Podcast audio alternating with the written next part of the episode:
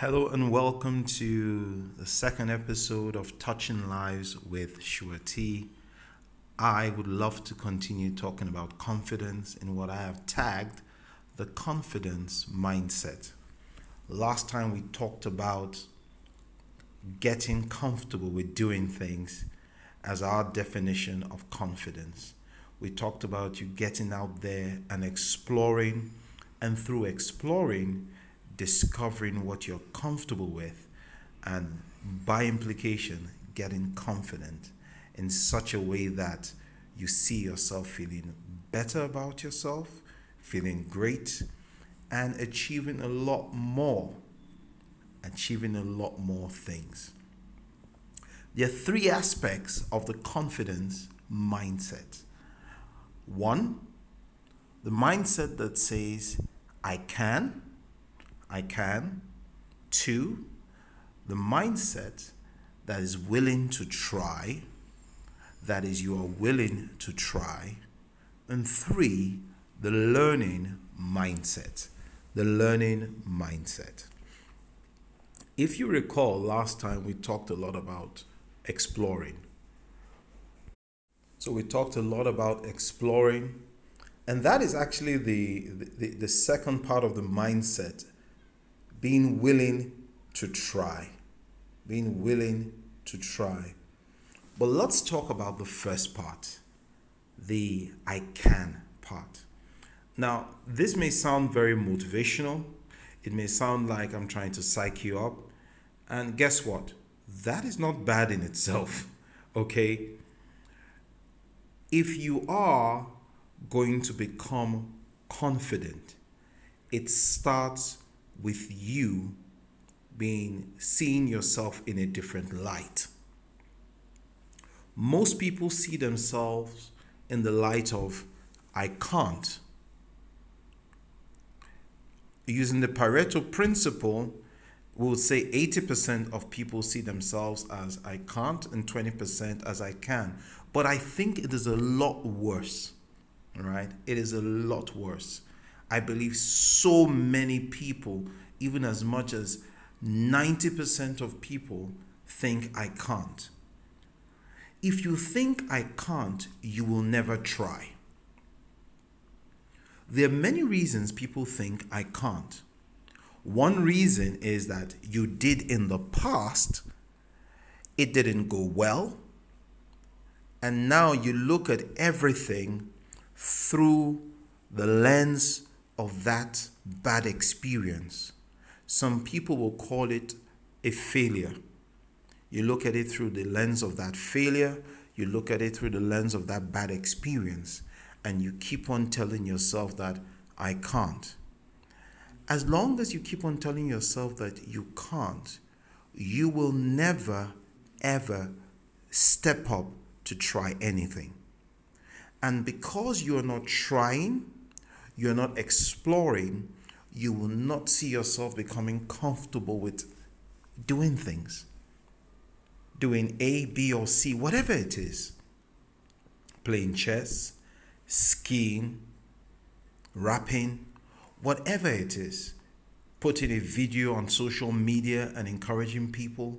You will never get comfortable with anything. And because you never get comfortable with anything, you lack confidence. All because you say, I can't. It's time to flip that mindset. It's time to flip that mindset of I can't to a mindset of I can. Think very carefully, or better still, look at your whole life. Look at your past. There are things that you have done and you have done well. There are things that you have done and you can say, it was good. It may not have been perfect. You may not have done it the best, but you did it well. It was good. Okay? That tells me that you can. if you can do one thing, the probability that you can do something else is high. I can play basketball. I can dribble with the ball. But to shoot and to for the ball to go through the hoop, the hoop is so so difficult for me. And I know that because I tried. And because I actually got on the basketball court, I held the ball and I told myself, well, look, you can do this. I wouldn't know if my mindset was, I can't. You will never be confident if your mindset is, I can't. Once you tell yourself you can, you end up getting off your seat, you get onto the court, and you try. And in trying, two things are going to happen to you. Right? And I'm not going to talk so much about trying or exploring because I did that in part one quite a bit. So please do go back and listen to Confidence Part 1. Two things can happen to you when you try. You are either going to, in fact, multiple things can happen to you, but let, let me make it very simple. You're either going to find yourself winning or losing. And in between winning and losing, there is a lot that happens. Now, for most people, they don't want to lose. They don't want to fail. They don't want to be at the bottom of the list of performers. They want to win. They want to succeed. They want to be on the podium. Worst case scenario, getting the bronze medal. But the truth is, that doesn't happen for all of us. Some of us are skillful with our hands. Some of us are skillful with our mouths. Some of us are great runners. Some of us are skillful with our minds. We're highly analytical. Few of us are all rounders. Few of us can participate in the decathlon. Very few of us are all rounders. It means that when you try, you should know that you're going to win some and you're going to lose some. But in winning and losing, this is the third mindset you need to learn. You need to learn. You need to learn about yourself first and foremost. And that speaks to self awareness. You start to tell yourself, hey, you are actually good at football. You're actually quite analytical. You're great at designing things. Then you could also tell yourself, you are actually not very good at basketball. You don't like watching films.